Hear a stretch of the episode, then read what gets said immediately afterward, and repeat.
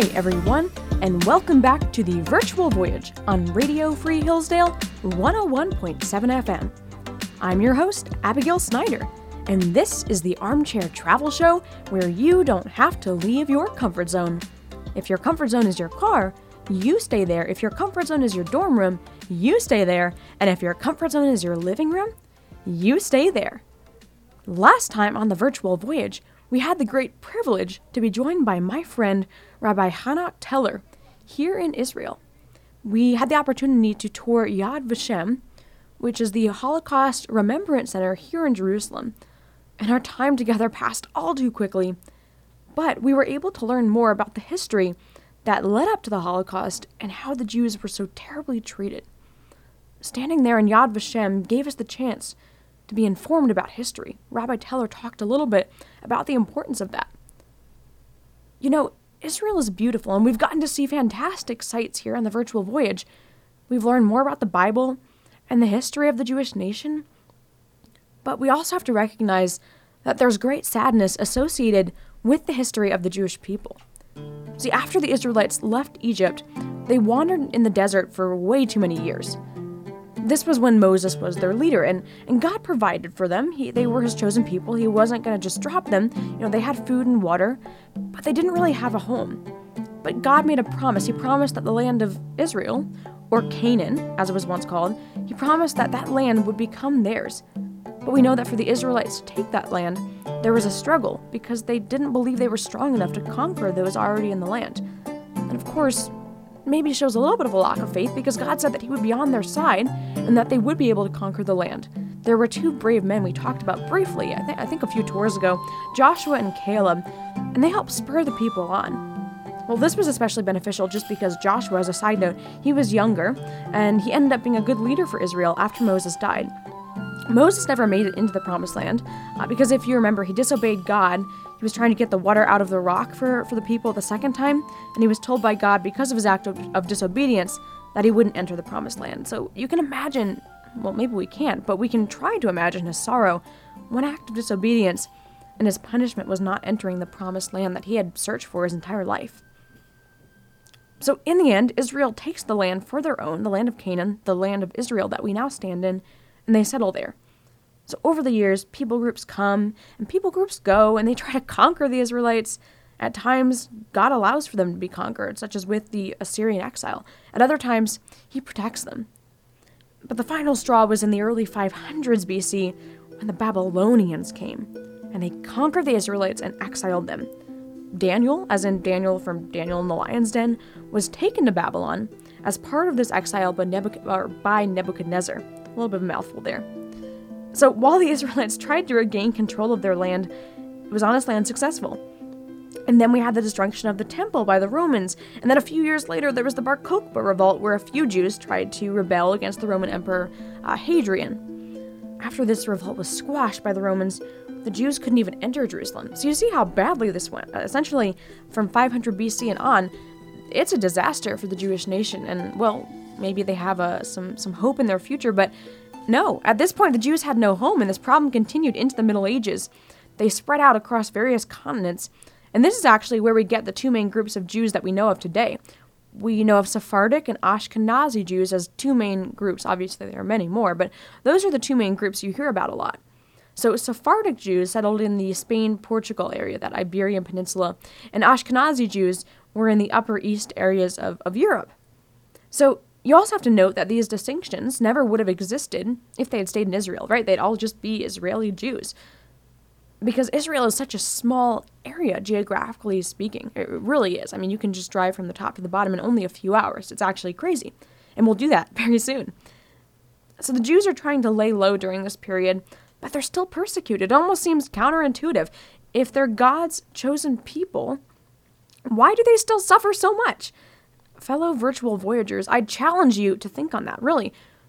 Why is the nation of Israel, a nation God has clearly said is his chosen people that he's going to watch out for, why is that nation persecuted so severely by many other nations in every time period of history, literally? You know, I have an answer that I've thought about as I've been in Israel, but I'd encourage you to think on it yourself before we discuss it on maybe one of the upcoming tours. So during this time, Middle Ages and beyond, the land of Israel turned into a wasteland. The Jews were not there tending to it. Various people groups were coming along and trying to conquer it.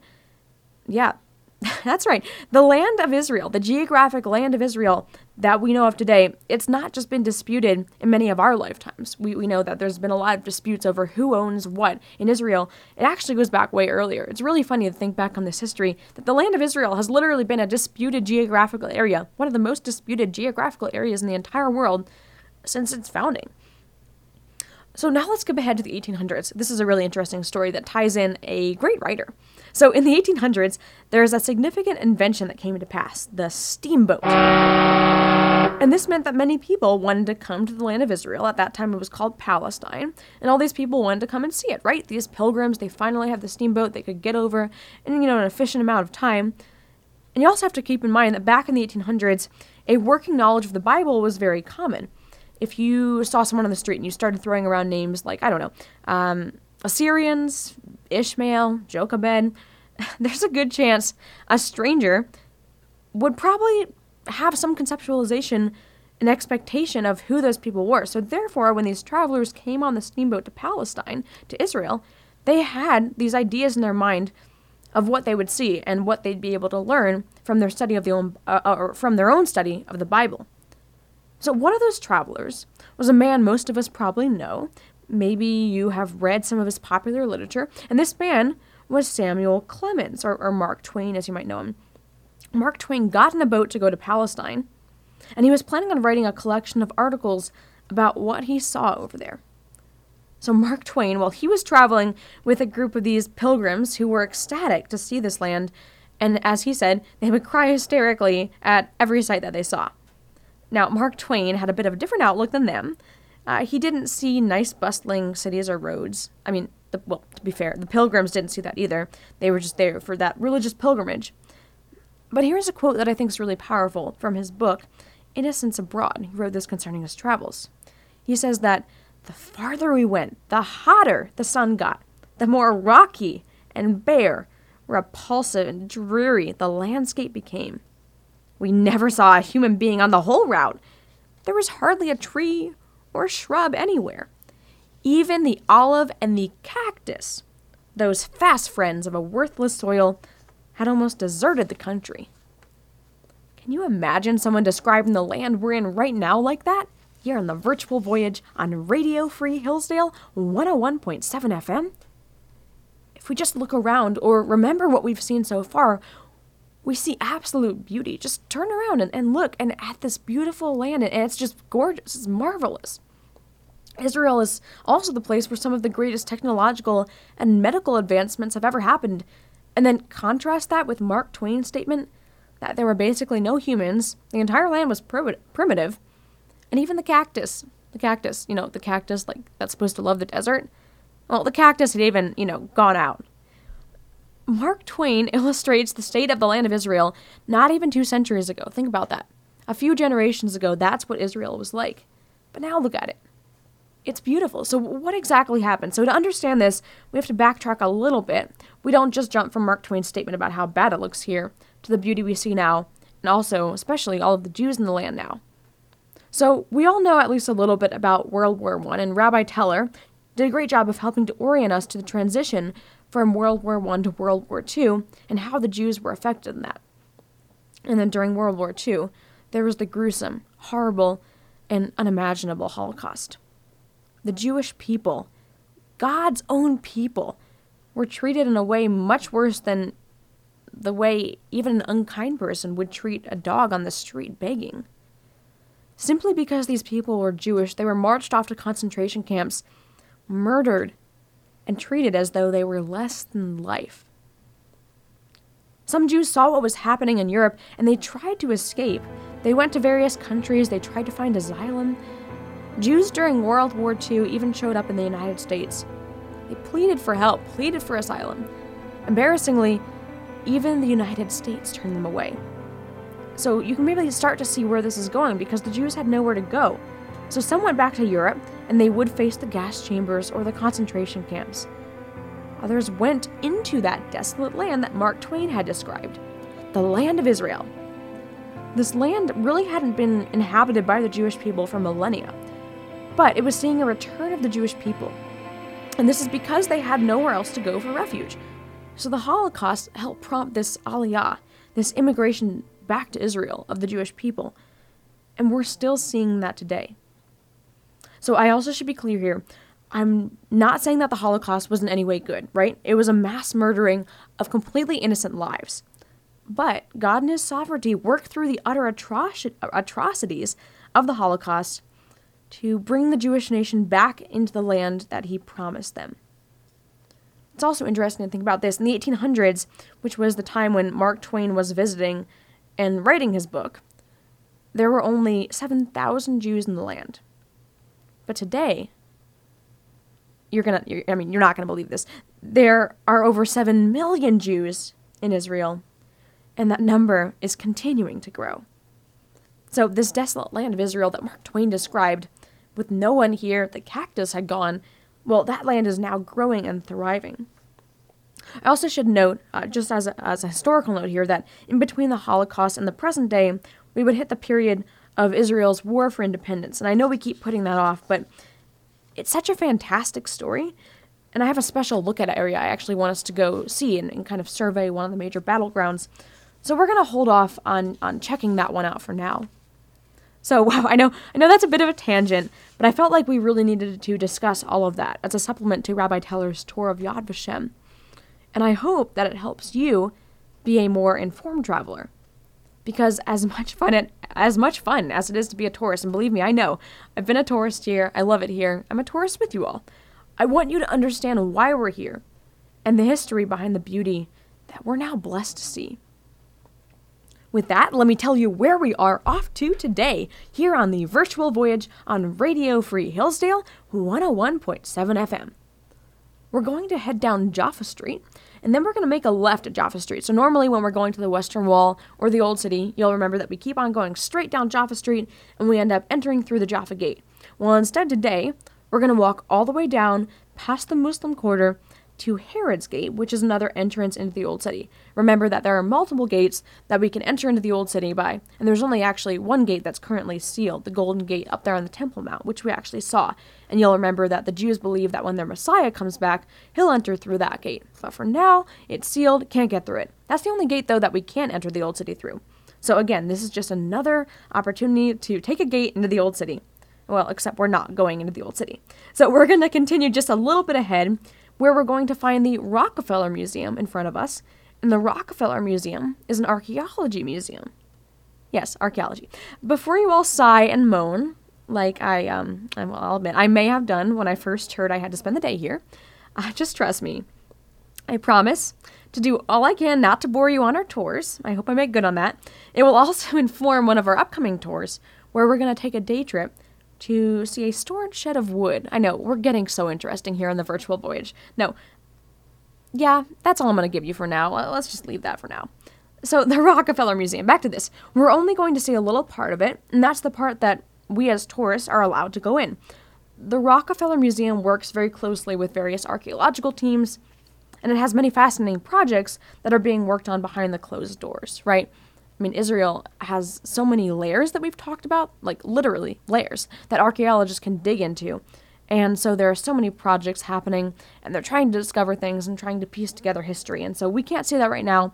But what they have done is they've put what they have discovered out on display. So we'll be able to enjoy that. As we head down Jaffa Street, it's early in the morning. We might be at the museum for a while, so how about we um how about we stop for some cuisine? Here's a dedicated hummus restaurant right up here. It's a good one too, so we're gonna definitely stop right in here.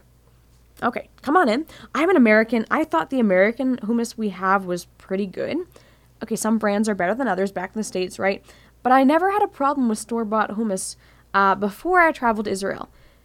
And now we have a problem, albeit a very first world problem. American hummus can never live up to what is here in Israel. Maybe it has something to do with the fact that this land is blessed by God, so that the produce is just overall better. I'm half joking. Some might call me a plain person. Uh, kind of true. But I also just go for the regular hummus here with the olive oil drizzle in the middle. add some warm pita bread, which we're going to enjoy in a second, and some veggie sticks. And you really have a treat that can't be beat. Okay, I know all of you virtual voyagers, not every single one of you is as plain as I am, so I'll get a spicy version, a version with some tahini on top, and I think I see up there on the sign a new one, some veggies with olives sitting on top too. Okay, that sounds good. Yum, yum. All right, here it comes, everyone. Dig on in. I can tell by some of your facial expressions that a few of you may be weirded out by the fact that the hummus is hot. Yep, mm hmm. In America, we get cold hummus, and we keep the uh, store bought hummus uh, we get refrigerated. So I guess you could say that's the beauty of Israeli hummus, is that it's not. So they actually blend up the chickpeas right back there in their room, fresh for us, and serve it so it's warm. And I understand maybe the temperature throws you off a bit, but hey, you'll get used to it. You'll be fine. How about that taste though? Can you can you imagine something better? I am so glad that we stopped for this because now we have enough energy to continue on our walk and over to the Rockefeller Museum. As we walk past Herod's Gate here, see on the right there? Yep, that's Herod's Gate. You'll now look, okay, you're going to need to turn left here, straight ahead. You'll see that hexagonal tower uh, structure kind of thing sticking straight up. And that's actually where we're headed. All right, so let's just walk on in. I'm to tell security we're here, here for the museum. All right, we're good. In we go. All right, let's drop our backpacks off here in the coat room. Uh, no big bags are allowed in the museum for a few reasons. A big one is that they don't want us swinging around, not realizing that our back size is bigger than usual. And then can you imagine if you swing your backpack around and let's say that there's some artifact that's very expensive, very ancient, and you knock it off? That would be highly unfortunate because I doubt that any of us have the amount of money to uh, make up for that. Well, really, it can never be made up. I mean, honestly, that, those those things are priceless in in a certain respect. So just drop your backpacks off here. Simple, uh, simple solution here. All right, let's go ahead on in here on the virtual voyage on Radio Free Hillsdale 101.7 FM. Since our time is short, I'll let you come back on one of our days off and kind of read the various signs detailing the coins and the pottery in front of us. No charge to get in here. All you have to do is walk on down Jaffa Street, make the left, uh, walk past Herod's Gate, and you'll see it right in front of you. So come on down with me. The main thing I want us to see here is in this room. Mm-hmm. What do you see? That's right. You see a bunch of old pieces of wood. Exciting times, I tell you. Don't you love to see a bunch of old pieces of wood? Okay, seriously, let me tell you the story of why this is here and why I'm actually really excited to see wood. This is wood that we believe is from Solomon's temple. Okay, if you remember in the Bible, Solomon built the temple of God, right? The first temple. And there was a man, a king really, named uh, Hiram, who actually gave Solomon cedar wood for his temple right? Because uh, the land of Israel, maybe you've looked around. Well, we obviously have. There, there aren't a surplus of trees, right? So you're not going to be able to just get a bunch of trees and then start to build your nice temple. So they actually had to get wood shipped to them, and so that's what uh, Hiram was doing. And we also know later that Solomon's temple was destroyed. So in the process of that destruction, we might assume that the wood was lost forever. But Eventually, the Muslims came to the Temple Mount and they built the Al Aqsa Mosque. We saw that when we were up there on the Temple Mount, right? Remember that mosque to the right when we just entered? You look right, you saw it right there. Yep. But you also might say, wait a second, it didn't look like it was made out of this wood. It looks really new. That's right. The mosque eventually needed an update, and the wood used for the mosque when it was originally built, pre update times, was thrown into a pile. So, the cool thing about that wood that was used for the mosque is that we actually believe, uh, based on some dating and also the circumstances, like I said, wood was a hard thing to get. We also believe that the wood used for the original Al Aqsa Mosque was the wood used for Solomon's temple. Like I've said, wood was not just something that people could uh, get back hundreds of years ago, even. I mean, we talked about in Solomon's time you couldn't get wood, but even hundreds of years ago, because we're in this desert. So when the temple was destroyed, there was a good chance that the wood would have been saved for another project because people would have realized how valuable it was. And we believe that it was. We believe that the Al Aqsa Mosque ended up using that wood. And eventually the mosque found the wood to be too old. Like I said, that's when they remodeled. And so we ask, well, where did that wood end up? Well, some of it is probably right here in front of us. That's right. There's a good chance that this wood was used in the building of Solomon's temple. I'll let you in on a little secret. There's a man that I once got to meet who was able to get a lot of this wood, as in a lot, a lot, way more than what we're seeing right here. The Rockefeller Museum just has a little bit of it. And this man now keeps it in a shed. Mm-hmm. He keeps the wood from the temple in a shed. Yep. I hope that one day we'll actually be able to make it over to his place. It's just a, a quick kind of day trip away, and we'll be able to see it. Because it's something that most people don't know exists. But I want you, as a virtual Voyager, to have an out of this world Israel experience. So we'll see if we can make it happen. I'll make a few phone calls and, and let you know. For now, I hope that you can enjoy this interesting story of this woods history. Thanks for listening to this week's episode of the Virtual Voyage, the Armchair Travel Show with me, Abigail, on Radio Free Hillsdale 101.7 FM. I hope you'll tune back in next time as we head to the Israel Museum in Jerusalem and visit the Shrine of the Book, where the Dead Sea Scrolls are housed. Soon after, we'll head to Qumran, where we will actually see the spot where they excavated those various scrolls. You won't want to miss it! See you next time on the Virtual Voyage.